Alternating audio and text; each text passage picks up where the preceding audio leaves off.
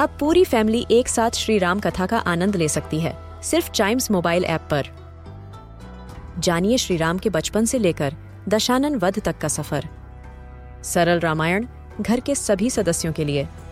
आज ही डाउनलोड करें चाइम्स मोबाइल ऐप एप्पल या गूगल प्ले स्टोर से.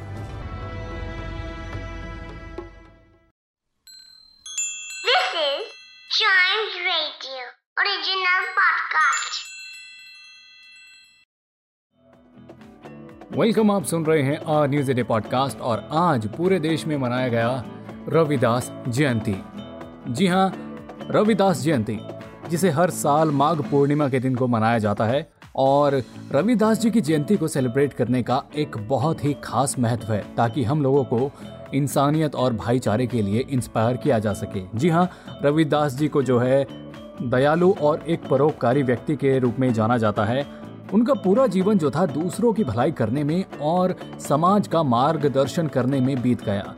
वह एक भक्तिकालीन संत थे और इसी के साथ एक समाज सुधारक भी थे।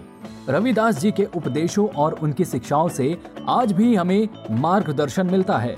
रविदास जी किसी को भी बड़ा या छोटा नहीं समझते थे। उनकी नज़र में हर एक व्यक्ति बराबर था और वो मानवता में यकीन करते थे। उनका मानना था कि ईश्वर ने हम इंसानों को सबको एक तरीके से ही बनाया है और एक समान ही अधिकार दिए हैं और इन्हीं कुछ गुणों के चलते रविदास जी को हर जाति और धर्म के लोग मानते हैं।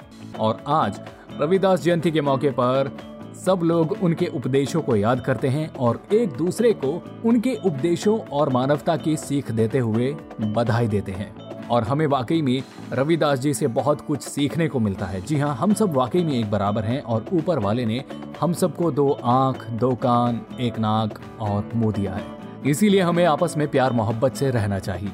ऑल राइट right, तो ये था आज का अ न्यूज़ डे पॉडकास्ट उम्मीद करता हूँ कि आपको ये पसंद आया होगा और रविदास जी की ज़िंदगी से आपको भी कुछ सीखने को मिला होगा। इसी के साथ आपसे विदा चाहते हैं। एंड यस एक छोटी सी गुजारिश ऐसी मज़ेदार खबरों के लिए please Do like, share, and subscribe to A News A Day.